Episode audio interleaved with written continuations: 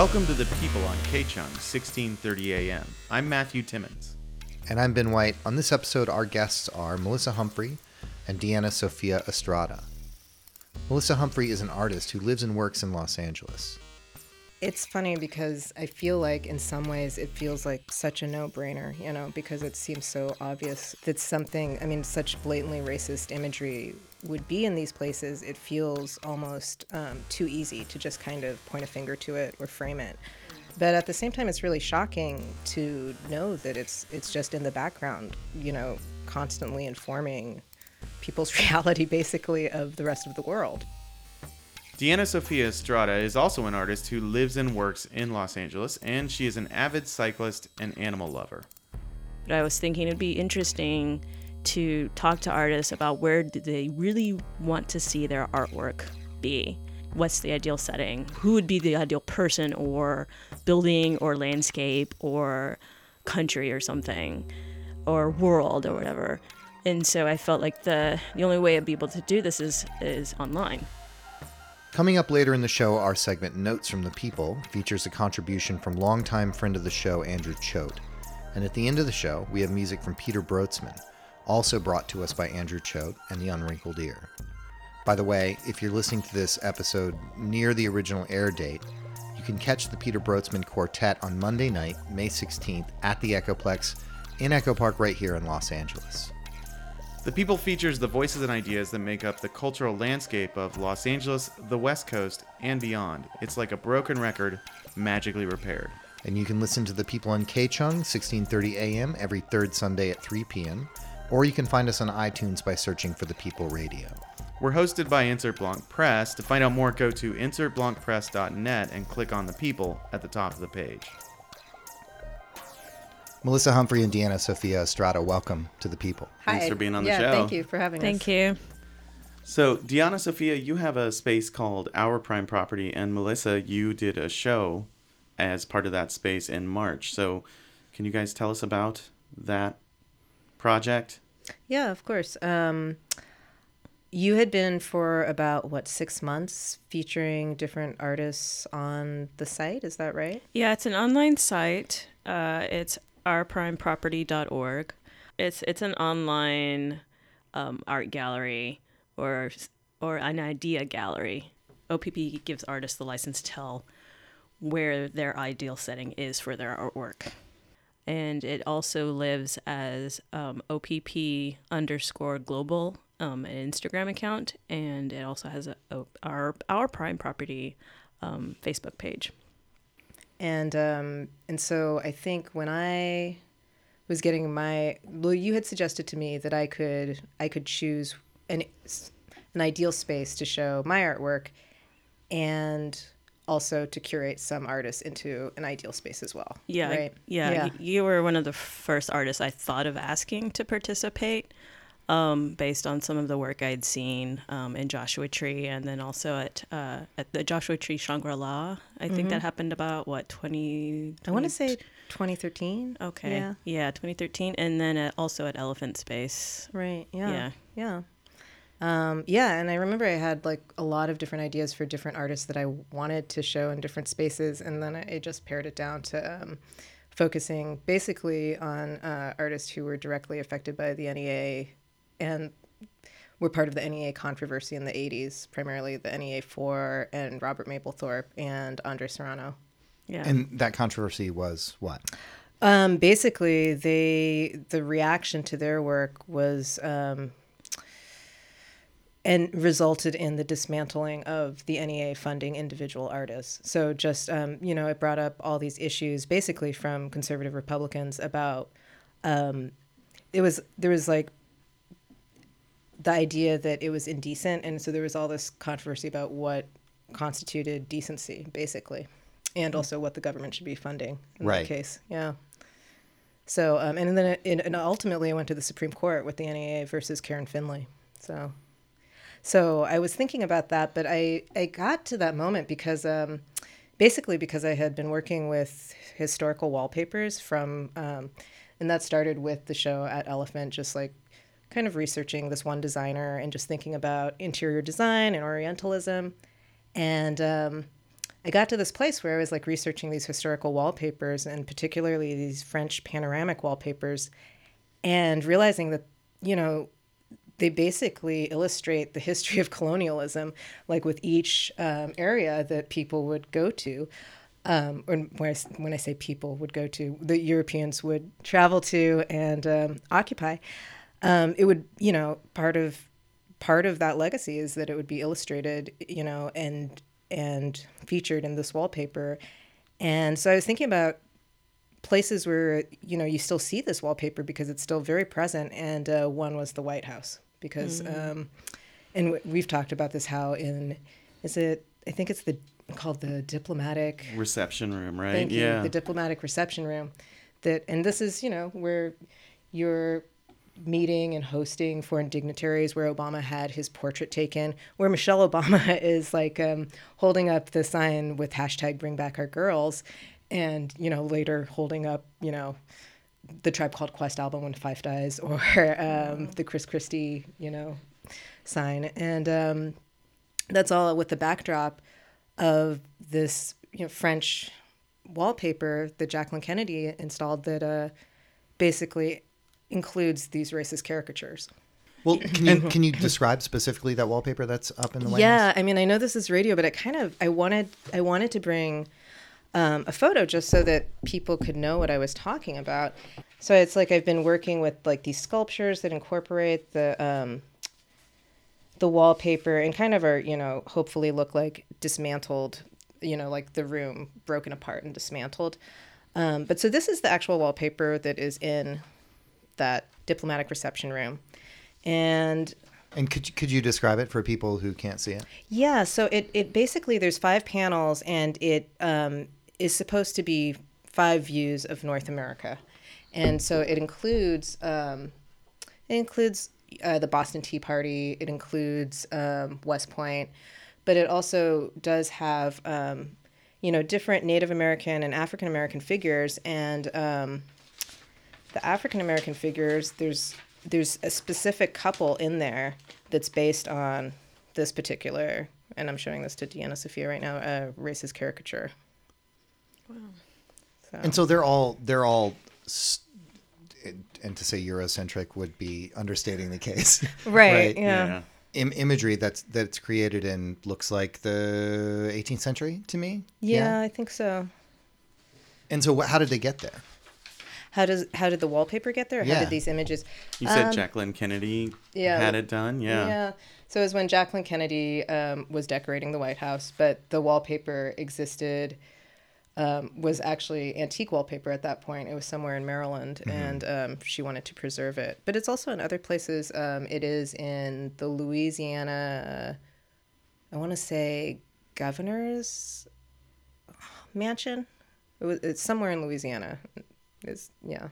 In a place that maybe it shouldn't be in 2016 right, right? yeah yeah. yeah. I, sh- I should look this up and so for for our our prime property like you were you had you had decided like this is where i would want to right. intervene in this space. Right. So it's like i was working with this wallpaper. I was working like thinking about different rooms that you know house this wallpaper and um, making these sculptures these maquettes that are um, basically the room torn apart and reconfigured and I was hoping ideally, like the ideal setting would be the diplomatic reception room, having one of those sculptures live there so that you could see it, but then you could also refer to the dismantled version of it.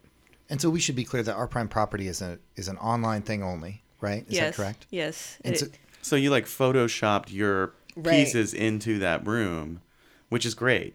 It's like I don't know. I mean, I, I was hoping that it would be funny that it looks very obviously photoshopped and kind of you know awkward there but, but it reads yeah. like especially that first image it reads like it's actually there yeah it does it, yeah. i mean that first image being the sculpture in front mm-hmm one of the pictures in the, on the site that I think that had sent. I don't I don't think it's listed as the first one, but it's in there and like you see the the sculpture yeah. and it's like kind of there and it's you know you see it reflected in the background as well, parts of it, and then you're reading, you're like, what's happening here? Yeah. Um. So when I remember seeing that image and then the you know the the following images, I was really struck and I was so excited, and then I was also thinking how, how like how how is it that how is it that that that that wallpaper is still there. Like I know, you know, yeah. and and and then the contrast between what we have uh, currently as our president and the first family, and then to have that wallpaper is such a it's such a weird jarring. When I saw it, it was such a jarring feeling for me. Um, and um, and I was like, this, you know, this has to go up. This has to go up. Um, and I love that you were able to bring the materials that you're working with, working with sculpture into that piece as well. Because I'm also thinking about the piece you did at Elephant, and as you were talking earlier about um, the colonialism within design Yeah. and how it's still present and it's still passed on. Right. Yeah. Uh, I mean, um, it's funny because I feel like in some ways it feels like um, such a no brainer, you know, because it seems so obvious that, you know, it's. Um, that something, I mean, such blatantly racist imagery would be in these places, it feels almost um, too easy to just kind of point a finger to it or frame it. But at the same time, it's really shocking to know that it's it's just in the background, you know, constantly informing people's reality, basically, of the rest of the world. You know. Um, so I mean, oh, sorry, go ahead. And I thought it was particularly weird that it was like the diplomatic reception room because it's like Yeah, the worst you're possible place for it welcoming, to be. you know, people Yeah. to America, Yeah. and it's like, Yeah. look at the Check it out. We're still history of- racist. yeah, up? Welcome to America. yeah. Well, what would you? I mean, could could y'all speculate on like why you think that it it's still there? That no one in the entire White House has been like, yeah, we should maybe. Eh. It's habit. It's habit, and it's been there for so long. Yeah. uh, you know, someone, you know, Jackie Kennedy put it up, and so it's kind of like people don't want to touch it. yeah. And like- I.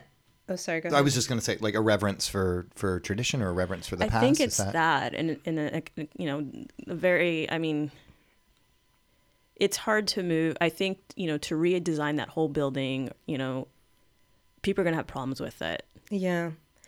And I mean, I guess I was just thinking too, like, um, you know, with, with the other piece that I had done at, that was at Elephant originally, like, one thing that was shocking to me about, you know, the design that was used in that interior design, I didn't know that Orientalism was something that really existed much anymore. So I feel like it's the same thing. People tend to just kind of historicize these things, even if they think they're offensive or they, they have to acknowledge that they're offensive at this point. I think there's an idea that there's some sort of removal since this was made a while ago.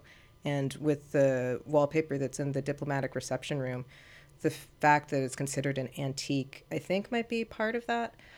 Um, and it's, it's really, really expensive. Also, you can still order it. It's I think it's something like forty thousand dollars for I don't I don't know for how much. I looked into it. I but it gets a them, but- it gets a pass like uh, contracting wise and like ethically Yeah. because it's an antique. Right. Right. Right. Yeah. And I know from working in architecture that like uh, dealing with anything historical in a building, it's that's that's a more difficult process than just ripping down something. It's like there's a set of there's a set of rules that you have to do that by, but it's the White House. You would think like okay, they can probably go through that process and have that replaced, right? I, I think there also might be a hope on their part that people might think that it's just inclusive, you know, that there's um, this idea that there's, you know, it's not just white people and that they're not, it's not maybe so obvious to everyone how racist it is, you know? Because it's a very specific American racism. Yeah, exactly. Like we get it when we see it, you know? Can we talk more about, um, like your sculpture in the desert? That piece. Oh, yeah, sure. I mean, like with the the piece in the White House you did for OPP, um, it's a collapsed sculpture. Like it's taking parts, but it almost looks like I'm almost reminded like a globe too. And then the piece in the desert, it made me think of Gerrit Rietveld, um, the, the the the De Stijl movement, the design movement, the the sculpture where you have colored panels and you know going up to like uh, what was the artist that you had mentioned? Um, well, I think I told you that every piece in that was um, a replica of uh, some minimalist work.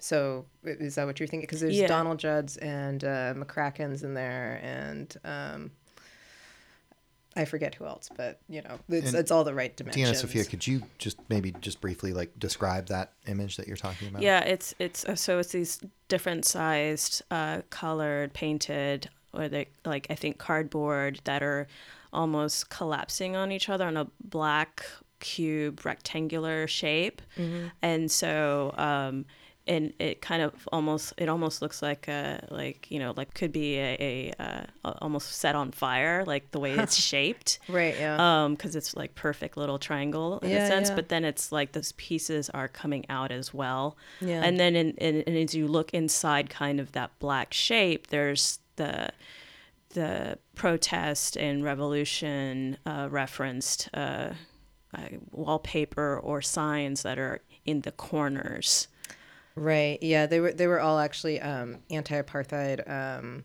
posters and um, flyers. I, I was tr- I was trying to reference um, uh, campus like college campus shantytowns, and um, because I guess originally what I was thinking about was um, just basically what what what would the formula for making something that would be political art, political artwork what would that formula be? It would be something that looks like art and it would just have basically the political message slapped on top of it you know? Like that's what functions as political art. And i was trying to think of uh, you know what movement hasn't been tapped basically you know? Um, that there's so many you know activist moments that are um, you mined by different artists and um, you know that's a whole subject in and of itself but um but I, I felt like well this one is a ripe one to be mined. It hasn't been touched yet you know but somebody's going to come along and and historicize it and um you know make a drawing of a shanty town and then that's going to be it. That's going to be you know their gesture that you know is considered a radical gesture in some way. So um so i was trying to address all of those things initially You're listening to The People in K-Chung, 1630 AM. I'm Ben White. And I'm Matthew Timmons. You can find us on iTunes by searching for The People Radio. Do subscribe, rate, and review the show. And we're also hosted by Insert Blanc Press. To find out more, go to insertblancpress.net and click on the people at the top of the page. And now back to our conversation with Malisa Humphrey and Diana-Sofia Estrada. I asked you to to participate in OPP um, last year as an artist and as a curator, and um, looking at your your work um, that you had talked about earlier, and then seeing the the artists that you chose, I was pretty surprised by the choices you made. Um, I guess because I was expecting like artists that maybe that you knew that you had worked with personally. I, I know. I, I felt actually, actually, sometimes when I think about it, there is a, like a twinge of guilt that like I, I chose like you know, household names in a way. but I thought it was really important to bring up uh, because it's something that's continuously affecting us now, even Yeah, um, absolutely. with the you know education, art education being slashed, you know, continuously. I mean, it's just had this ripple effect um, from when artists were directly getting grants to now, where you know schools aren't able to have any art programming from music to theater to, to dance and even visual art. They're, they're not they don't have those programs.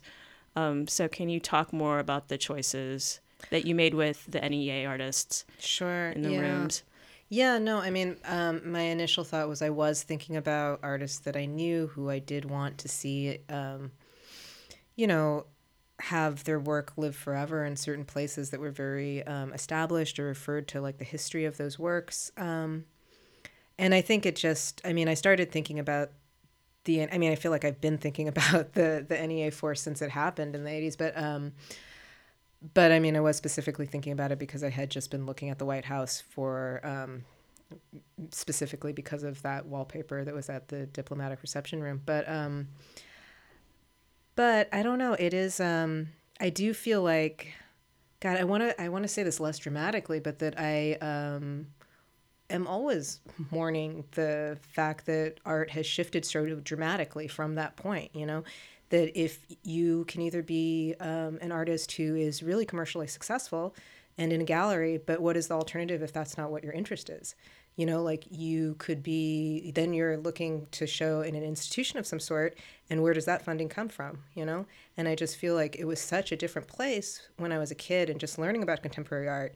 You know, like there was this idea that it was a place for all these different voices and all these different ideas.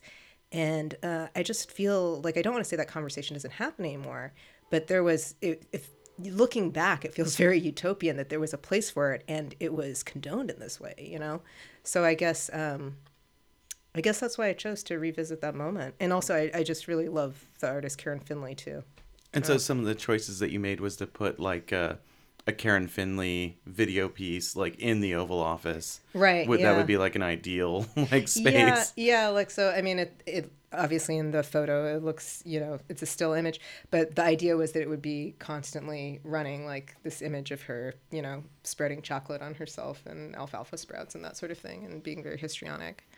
Um, and then the the other vi- NEA4, which are all video artists, that their work would constantly be playing throughout different uh, areas of the White House as well.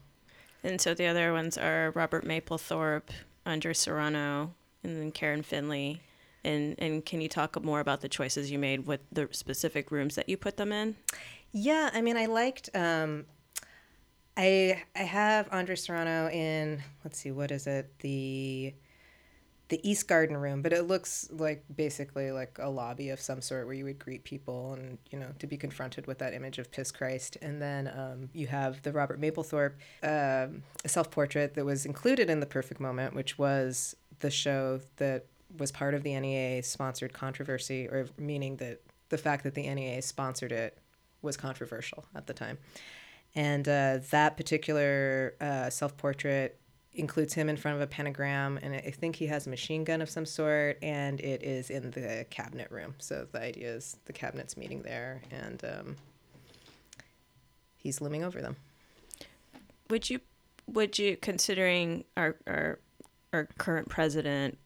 Is there any other president possibly you would insert these images into? I mean, I guess in some ways, maybe it would be more gratifying to have it be somebody who um, doesn't have, didn't choose to have like Glenn Ligon in the White House, you know.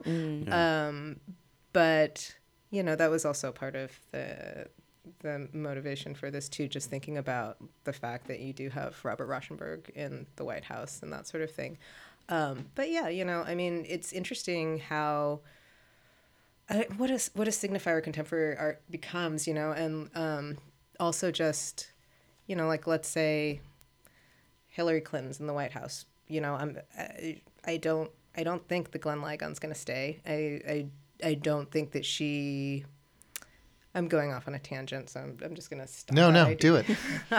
well, I don't think that like um it doesn't feel like she needs to be confronted necessarily by like these images like as much as, you know, Ted Cruz needs to Yeah. really come to terms with them. But um but yeah, like I, I I mean I would love to see them there. I mean I think if it felt like probably a cultural coup to have that the NEA funding this stuff and then of course, you know, that's why everything fell apart afterwards. Would it be too much of a stretch, Diana-Sofia, to talk about the like defunding of the arts by the federal government, um, resulting in like this is long term, big picture, but resulting in you doing something like our prime property as like a just an internet thing? Is that too much of a stretch?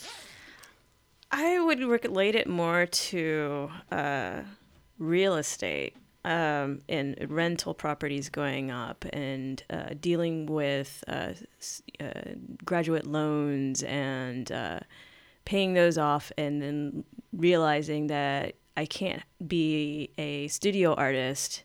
I can't have a studio. And uh, that's how that came about. Um, I don't know if it would be directly related to all the NEA funding per se, but um, it's certainly an issue that I think a lot of artists are dealing with is how do you make art when you financially can't, when you're not supported by a gallery or you're not getting those city grants or Or the federal grant? or the federal Right. grants um and you know because you know uh, it's it's such a competitive market especially here in la you know new york i can't imagine it Yeah, forget about it. um, and so there's only you know a very small cropping of artists that are able to support themselves uh, through their art directly. Um, and then you have the added interest of wanting to show other artwork. Um, I wanted to show artists. I started having an interest in like organizing artists together like about 10 years ago and then really kind of experimented with it looked into it when i was in grad school and then out of grad school i was like i don't you know i can't really have a studio at this point um, and i don't know what a space to have um, i thought about inviting people into my home and making a little gallery in my shelf um, that was like i think 2008 or something and then i'm thinking no i don't really want to do that um, because logistically it's just it can be a headache and then a mobile a mobile box to send out into the world but i feel like that's been done and and then um, i was like what's the what's the easiest thing to do right now? Um, oh the internet yay! And so um, came up with the idea of opp um, uh, directly related to the real estate here in la and then also thinking about storing artwork. Um, what do you do with your artwork and where do you really want it to be? You know some of my job influences that kind of thing how it came about too like seeing dealing with inventory. And so I, I could see i was like this is something that artists don't necessarily address. You know maybe it's like in passing a conversation over like some drinks or something but i was thinking it'd be interesting to talk to artists about where do they really want to see their artwork be. Um, what's the ideal setting? What you know or who would be the ideal person or building or landscape or country or something or world or whatever? And so i felt like the the only way i'd be able to do this is is on online. And have you been surprised by some of the choices that people make? Because obviously, like, they could choose anything, right? Yeah, yeah. No, it's been it's been a lot of fun. It's kind of like getting a gift. Um, You know, every time every five days, it was like you know I was getting a present. Um, and some artists, I didn't need you know to prompt them at all, and other artists, it was more like we it started a dialogue, um, a conversation about um, what their ideal setting was. You know, could they put it here? Could they put it there? And I said, yeah, it's totally up to you how you want to present it. Um, I'm not going to edit you. Um, the the only limits are what you know the site's able to provide. And I encourage the artist to write about it too, uh, to to verbalize as well. You know, you can Photoshop your images or pre- present a, a present a, seri- a series of videos or or images. Um, but I also I was really that was probably the one thing I pushed for was some sort of writing um, to contextualize everything that they were doing and to to have it be like a reflection. Um, and so I was asking for a bit of sincerity in that too. Well, it sounds like it's like a mix of the like the headache logistics of running a physical brick and mortar gallery. It's a site of it's a site of proposals. Yeah. Um, it's a site of proposals. I know I know uh, there's been other websites like Light and Wire, um, a curated project. Jess and, Minkley, right? Yeah, and um, you know, like R- rhizome.org does. Oh, right, yeah, of they course, do yeah. like artist projects as well. Um, you know, there's a bunch, um, but I guess maybe maybe mine's this. I'm not gonna say mine. It's ours. It's unique is because it's uh, focusing on proposals. So it could be like maybe you actually did propose something and it didn't go through. You're listening to the people on K Chung 1630 AM. We'll return to our conversation with Malisa Humphrey and Diana-Sofia Estrada in a few minutes, but first, a new installment of Notes from the People. In this edition of Notes from the People, we have an audio collage titled Dope as Self Control from Andrew Choate slash The Unwrinkled Ear. It's compiled from sounds he recorded on a recent trip to New Zealand. We'll tell you what the sounds were and where specifically they were recorded after the track.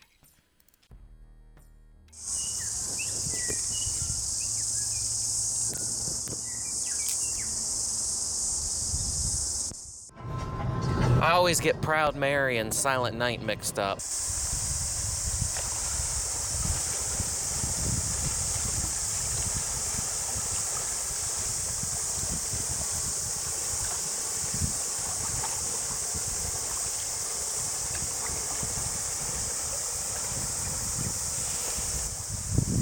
I want to hear your paddle, so I have the sound of you working.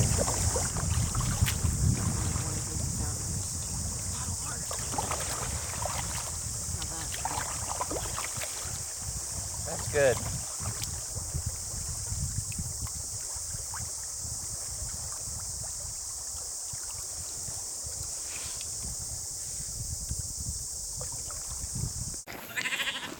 There is no inertia today. There is no inertia right here.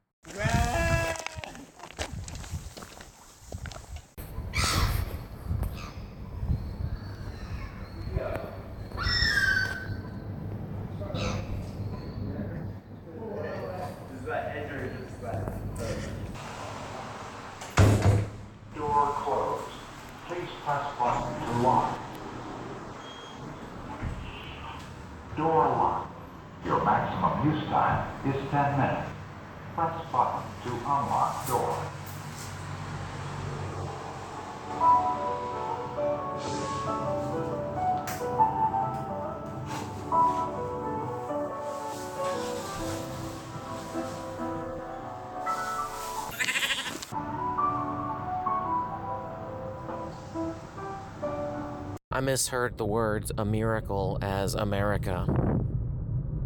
I promised you a miracle. I promised you America, nozzles and washdown hoses. We do dairy affluent systems. I promised you a miracle. Shut down some of the shutters.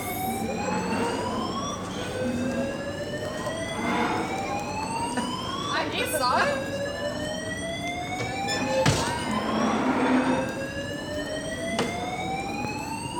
Come on.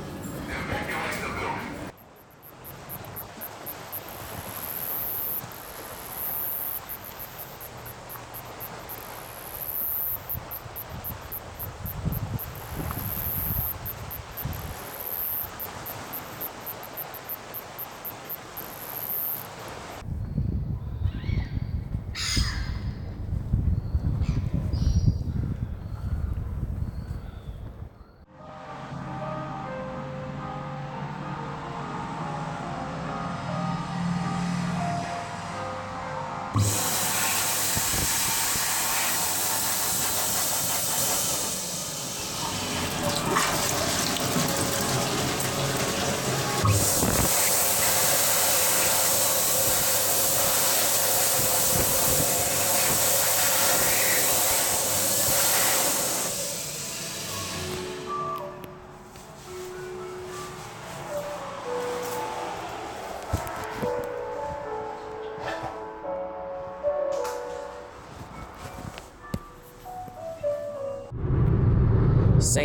Golf Club, south of Timaru, home of foot golf.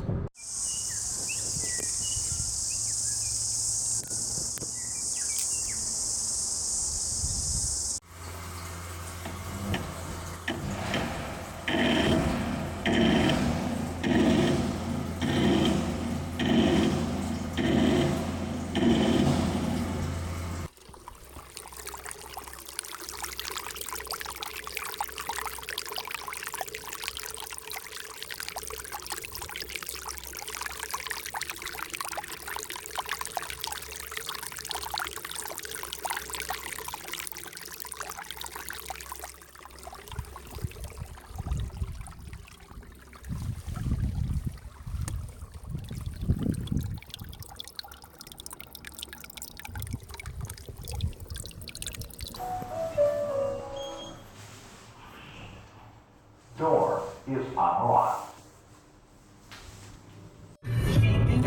Dope self control. Like, that's dope as self control, yo. All right, I want to apologize in advance for my pronunciation of the following place names. But the sounds you just heard, besides Andrew speaking, of course, were birds in Akaroa, Andrew paddling on the Wanganui River with his mom, sheep on the edge of Flea Bay, seagulls fighting late at night around the Octagon in Dunedin, an electronic bathroom in Waikouaiti, evacuation sirens from the airport in Wellington, bugs and waves on the beach in Maraiki, birds in paradise, an unknown machine, and a stream in Tongariro. Now let's return to our conversation with Malisa Humphrey and Diana-Sofia Estrada. I know I I had asked you whether you considered uh, our prime property as part of your practice, and um, I wanted to talk about just your practice in general and like the relationship between art prime property and your, you know, traditional studio practice. Because I'm thinking like, um, well, the first work of yours that I saw was at um, Dan Graham, the space that Aaron Wrinkle was running in Chinatown, um, with a piece called Chandelier Mosque. And um, I mean, I, I remember walking in because it was like such a small space, and I felt like you really were able to use it well because it was, um, you know, like you had this video, if I'm correct, that surrounded.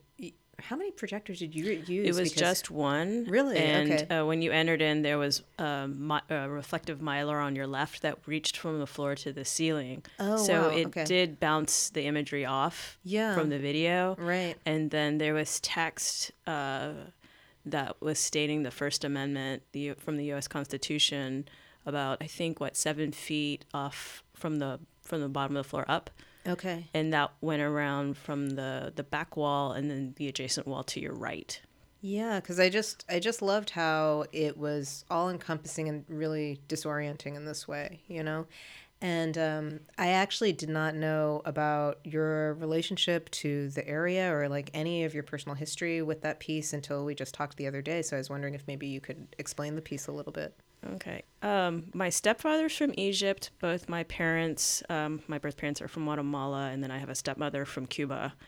And so I've had these interesting conversations with them all, considering um, either an involvement with the U.S. or how they came to the U.S. Yeah, And so a lot of my work has been generated from that. sure. And so that piece, Schindler Mosque, um, was when I was in Egypt uh, right before the revolution.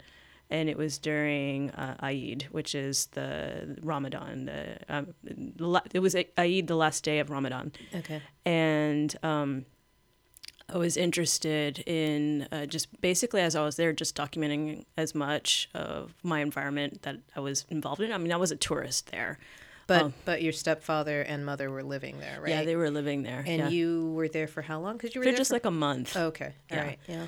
Um, I told my mom I wouldn't go unless I had a job there, and magically she found me a job working with youth doing murals. Which which is not the typical tourist experience, though. I mean, you are interacting with people a lot more. I feel like in a, um, you know, just kind of regular daily sort of way. I would imagine in that capacity, right? Yeah, and they were also the the. I mean, they were youth, but they were also they were involved in the fasting, Oh, right. and so they're trying to do these murals, and so I had to. Oh wow. Yeah, to Yeah. paint for that, you know, I think the classes were like two and a half hours long, or the workshops were about two and a half hours long. So I ended up deciding I was like, I'm not gonna, I'm, I have to have the same energy level as they do. Yeah. and so I didn't eat Yeah. um, before or after really until I got home. And they're they're eating when they get home. They just can't eat during the day. Is yeah, That, okay. uh-huh, yeah. So and, and we had some young students in there. I think we had like a you know it, it was eight, uh, late teens, but then we had like a six year old or a Oh, six wow. seven year old painting Yeah. with us. Yeah. and she was like you know she kind of fell asleep Oh. every now and then. Yeah. it was really sweet. But um, so I did that for like two weeks, and then traveled to Cairo and then back Mm-hmm. Yeah. um to Alexandria. And then your show at Elephant was also dealing with um, ideas that came out of the same trip, right? Yeah, so the it was a series. Half the paintings were when I was there. Right. Um, they were my tourist paintings, and they were water, in water. They were watercolors, and then the other half were were from images that my stepfather and a friend took during the revolution, Right. and then in, in in drama kind of happening in Alexandria. And then how did you choose to show that work? Um, because, you know, when when I'm remembering the space, I didn't really notice like a strong distinction between like the ones that would be considered tourists and the ones that would be considered trauma. The ones that, that were behind the mylar, the reflective mylar. So Oh, when you okay. went to the left, they were the the trauma ones are tiled, and I guess some of the images, it it, it went from right to left. Some of them were of the protests or the Okay. marches, Right. and then from the marches, it kind of went to the destruction of the properties that had happened on you know in buildings.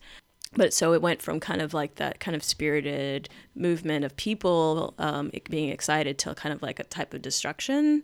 And I'm not really making a comment on it. It's just more like Mm. Sure, the overall yeah. trauma of that whole event. Right. And then the tourist paintings were on the on the backside of the mylar. mylar. So when you entered in, you saw those to your left, and then you get the distortion from the mylar. Me using the same mylar again, Yeah. and then the, the the tourist paintings were in the kind of in the back area, and they were not necessarily they were all in the corners or something that you to flip through. And then if if you would describe what was in the tourist paintings, what were those just uh you know, just like snapshots They based were- on snapshots from a from a trip like yeah, just know. like the documentation I was taking, you know, my interests and and my lunch, whatever I ate, Oh, okay, kind of right, like you yeah. know, and and then thinking about kind of like the postcards from like a hundred years ago, like the you know the real ideal settings you would see, Yeah. Um, and so it's yeah. Yeah. And there was a performance aspect to this as well, right? Or a performance that you orchestrated. Yeah, that right? so the name of the whole show is called Traveling Without Doing Harm. And then I was really interested in bringing in other artists to participate um, in an as a, in, in a performance during the opening night. And um, Guan Rong, Jo- uh, Joy Harris, Henry Taylor, and myself, we did uh, performances and Right. started off the evening with a toast to um, to traveling without doing harm. And what's the? Can you expound on the the title? I mean, th- th- you really cannot move in our you know in our world without making an impact of some sort. Sure. Um, either through buying things or just moving, using gas, flying, whatever. So it's like you, you just you just can't. You, you're always going to make an impact somehow. Or being present as a foreigner? Yeah, Right. yeah, Yeah. yeah, And and so it was kind of like, I guess like the, like the Buddhist mindset of you know being mindful of where what you're doing and, and, and where you're going and Yeah. what's around you, and being present to that. Um, and so that was kind of the the focus of the title. You're listening to the people on KCHUNG 1630 AM. I'm Matthew Timmons. And I'm Ben White. And remember, you can find us by searching the iTunes store for the People Radio. And when you do that, if you could do us a favor and please, please, please subscribe to the show, rate the show, or leave us a review. And we're hosted by Insert Blanc Press. To find out more, go to insertblancpress.net and click on the people at the top of the page. We're also on Stitcher and SoundCloud at soundcloud.com slash insertblanc. Or you can find us on Facebook. And when you're there, you could like us on Facebook, and that would really help us out. And now let's get back to our conversation with Malisa Humphrey and Diana-Sofia Estrada. I remember meeting you. Um, I know Jason Kunke um, from Houston, actually. So from Oh, way that's back. right. Yeah. Yeah, yeah. Um, but meeting you at actual size, and um, I don't know, we we we must have been kind of on the same. I don't know, same like vibrating wave or something. Yeah, I mean, it's it's funny because, uh, you know, we were just talking about how I, I don't even remember what the content necessarily of what we were talking about. I do remember there being a lot of frustration, um, and you you did say that you thought maybe it had something to do with the job I had at the time, which uh, was for an abusive artist, right? And um, um, but you know, it's like I didn't even remember that that was necessarily the frustration that I was addressing because I, I think I was talking. What I mean, what I remember talking about was maybe also, um, you know, just issues that come up. Basically, being a female artist and then like female artists of color, and uh, just you know all all of the issues that come up with that. And it was so interesting to me that you said something about um, my anger because I don't remember at the time feeling necessarily angry or like I, I don't remember I didn't it was a surprise to me that I came off as angry, but I feel like um I was feeding off of it. yeah. It got me excited. I was yeah. like, let's get punk rock here. You know? I was like, yes. well, um, yeah, you know, like I guess it's just always a little bit scary to hear that you might be considered angry, but I mean, yeah, Yeah. sure, I'm angry about a lot of things, especially when we start talking about those things. You know, Yeah. yeah, I mean, like we're about res- representation and seeing in the seeing wherever we go and yeah, and um and and uh you know figuring out ways to you know the hard part of like being a woman of color and how do you market your work and then like where what's the access point for for things? And then i don't know like I mean, and and I feel like um, when you brought up our prime property to me that was an assumption on my part that that was something you were trying to address. But so I actually don't even know if that was necessarily one of the things you were trying to address. I just, you know, like that. Those are like a lot of my issues that I just, Yeah, you know, yeah. plugged into that. Yeah, know? no, I, I think definitely it's in there. I mean, yeah, I was addressing like real estate rental, whatever, Yeah. not being able to afford a lot of things, but Right. I think just also issues of representation. Yeah, of course. Um, so a lot of the artists I like, I haven't recently counted it up, but a lot of the artists I put on there have been women. yeah. Um, not to say I'm like excluding people. I guess maybe I am, but Right, like yeah. you know, like trying to think. You know, I don't need to. s- I, I want to see more of this Yeah. um, you know, I, I want to see more variety. Um, and uh, I mean, there's there's lots of artists on there that have such amazing uh, work, and I feel like need to to to be really, pr- you know, I want them to see be seen. Yeah. Um, one of the first artists I had posted on there was Michiko Yao, and um, her work was I like you know just gave her the prompt, hey, what's the ideal setting for your work? Right. And then I get this image of like her funeral, Yeah. and like all her work is around it, and I'm like, Yeah. whoa! I was Yeah. completely blown away. Yeah.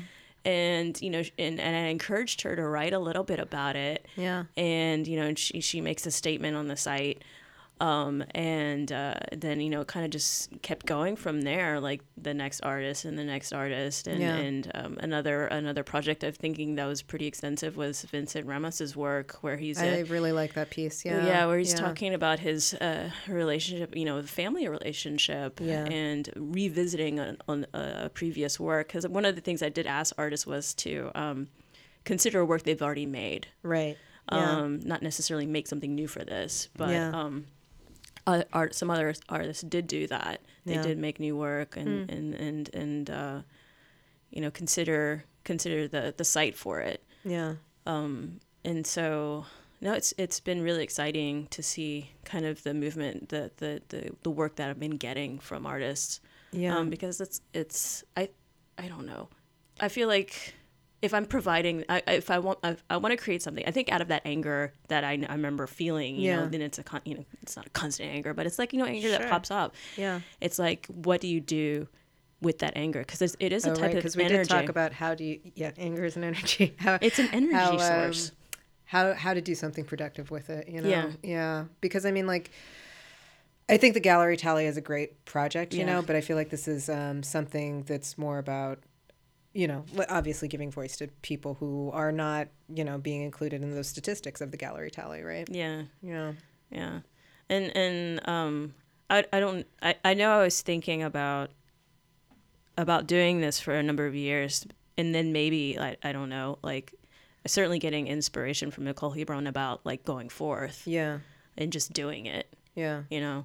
Um and uh not really worrying too much about maybe who's listening even though I know I was worried cuz like one of the personas I put on oh yeah let's talk about that a little bit yeah one of the personas I put forth what on the Instagram account, especially in Facebook, is um, this this double chin guy um, who has gray hair and, and is white. And, and, I, and can you tell us where you got that image from um, I can't because I don't want him coming back at me. um, Yoshie Sakai, uh, who's one of the artists also featured on Right, the yeah. site, she did a video piece and she uh, um, took on the persona of a real estate agent. And she was asking Oh, right, me, yeah. she was like, "Oh, can I put your name? You know?" Can I? And I was like, "No, no, no. Use Bob. S- Say thank you to Bob. That's that's the persona." Because I know for a while I just I kind of want to I wanted to hide myself. Um, even though you know I don't know who was like looking at it, but I still kind of wanted to hide it as well because I wanted to look a little bit more, prof- you know, corporate and or you know what the Sure. Well, uh, just just to be clear, you you had this logo right that was like the silhouette of um, a house, and it said art prime property on top of it, and Mm-hmm. then associated with it was this image of this man in the suit with the logo over his face. Is that right? Yeah. His face is obscured, right? Yeah. And then you referred to him as Bob, right? Yeah, Your name was Bob. not associated with the site in any way for a yeah, while there. Yeah, for about almost six, four, four to six months. I And why and why do that? Um, uh, maybe I was scared. I don't know. Yeah. I felt like I don't know that maybe my name Diana-Sofia started doesn't sound professional enough. Yeah, I do remember you saying that exactly, like that, that your name would influence someone's read on it, basically, yeah. I mean, and I I take that by saying because I, I've been offered several jobs. Oh, we thought you spoke fluent Spanish. I'm like, no, you know, just these Yeah, yeah. assumptions that are, you know, and I'm like the only brown person in the room. I'm like, I'm like, you know, and it was that kind of kind of experience that kind of Yeah. prompted me because I didn't No, want, course. I didn't. There's assumptions made, and I wanted to see if to push through that Yeah. you know, to see what happens to obscure. But then also, I couldn't be like hiding forever. You know, I'm asking artists to expose themselves, Yeah. and you know, and you know, asking artists who are represented by galleries to to participate in this. And so I, I felt also like I needed to own up. And and like I said, I feel like it's I feel like it was all in my head too, in the sense of the, the fear, the fear of it being that kind of fear. But I know it's also a reality because I've had people ask me, Wait, the, f- the fear of what? "Oh, assu- uh, being assumed of being assumed that I'm somebody, that I'm a type of person, being assumed that I speak fluent Spanish because of my name, Got it. Right. Yeah. or or assuming that I don't speak any English because I'm not opening up my mouth." Well, I mean, I do feel like the creation of that persona, I mean, it seems like that that would allow for a certain neutrality, right? Like that's that's the idea like that it would just be What's the normal? yeah, normal. Yeah, that, I mean that's a really good word for it, right? Like something that I feel like is not usually afforded either one of us, right? yeah. Do you mean Yeah. like the corporate generic design white dude? Yeah. Yeah. Right. Yeah. That just like eliminates all judgment because Right. that's just the standard issue. Like that's what. yeah, like let's just go forward and dive into the topic rather than think Right. about who you are. Right. Yeah. Yeah. So what's your take on that, I guess? On on the Bob character Or, just like your your views of this, you know, the kind of dealing with the kind of representation. Yeah, well, I mean, it's like um, not to talk too much about the gallery tally, but I'm glad it exists at this point because it's just like the arguments I would get into with people where they don't even believe it's an issue. You know, I mean, those are just like mind-boggling. You know, I mean, like I literally once was talking to somebody where it's like I threw an Artforum over at him and I was like, open it to any page and count like how many women there are. You know, and he still didn't believe me afterwards. You know, so I mean mm-hmm. Clearly yeah clearly it's a problem and i i i mean that's what i like so much about this project is and not to say that that's like the crux of it but i do feel like there is a part of it that's addressing this I hope so. Yes. No, I totally agree. Um I mean, I've been asking artists who I really want to see more work um, from in general, and then also, I mean, the whole thing with putting on like online stuff, it's like you're putting you're putting tags on things too. Yeah. You're kind of building links. You are building links. yeah And so when I'm building somebody's page, I'm also including their links, including aspects of their practice, you know, as words into their into their page. yeah Does that make sense? no no actually i mean like as you were saying it i was thinking that is really important actually you know like for for each one of your artists yeah Yeah, I mean, like with the you know the Wikipedia thons that um, East of Borneo have done, Yeah. and then other various um, organizations have done around LA. I mean, Yeah. to include women, in, you know, to build build women uh, Wikipedia pages has Build, been and build the information network around Exactly. the people that should have a whole information network around their work and their Yeah. than themselves. Yeah. yeah, yeah, Yeah. And the WCCW is doing this a little bit, right? I think so. i think Yeah. so yeah yeah. I was wondering though um, if it was uh, difficult or not difficult, but or if it was strange to be approached by people that um, you did know who wanted to do work with our prime property who didn't know it was you, or um, I mean through the site, or, and then also just the idea that because I I knew people who knew you but didn't know that you were running the site, but they were aware of the sites. So I don't know. I, I was just wondering about navigating that the the anonymous aspect of it. Oh, when someone emailed me and I knew them, I'm like, yeah, of course you're gonna come. Of course you're gonna do something. Right. Yeah. I'll give you the dates in a couple of months. Yeah. You yeah. know, but like- then then did you reveal yourself to them or? Yeah, I, I, Yeah. I signed it as my name, and they're Oh, like, yeah. "Oh, are you one of the people that work here?" I'm like, "No, I am OPP." Right. Yeah. Well, Diana, Sofia Estrada, and Malisa Humphrey, thank you so much for joining us on The People. Thank you guys. yeah. Thank Yeah, you. great. Thank you. You've been listening to the people on KCHUNG 1630 AM. Our theme music, as always, is Ock Fifth by Lewis Keller. You can find us on iTunes by searching for The People Radio on the iTunes Store. Uh, please, when you're there, take the time to subscribe, rate, and review Do the show. Do it. Yes, do it. Or go to insertblancpress.net and click on the people at the top of the page. Now, to close out the show, we have music by Peter Brotzmann, brought to us by Los Angeles' own Andrew Choate slash The Unwrinkled Ear. He's produced a concert on May 16th, 2016, which is coming up if you're listening to the show near the original air date. That will be at the Echoplex here in Los Angeles, California, featuring the legendary German saxophonist Peter Brotzmann. Brotzmann is bringing a band to Los Angeles for the first time since the 1970s, and that band is none other than the stellar London rhythm section of Steve Noble on drums, John Edwards on double bass, and Chicago's finest, Jason Adasiewicz on vibraphone. Here's an excerpt from their album Mental Shake, recorded at a recent live date at Cafe Oto, or Otto, in London.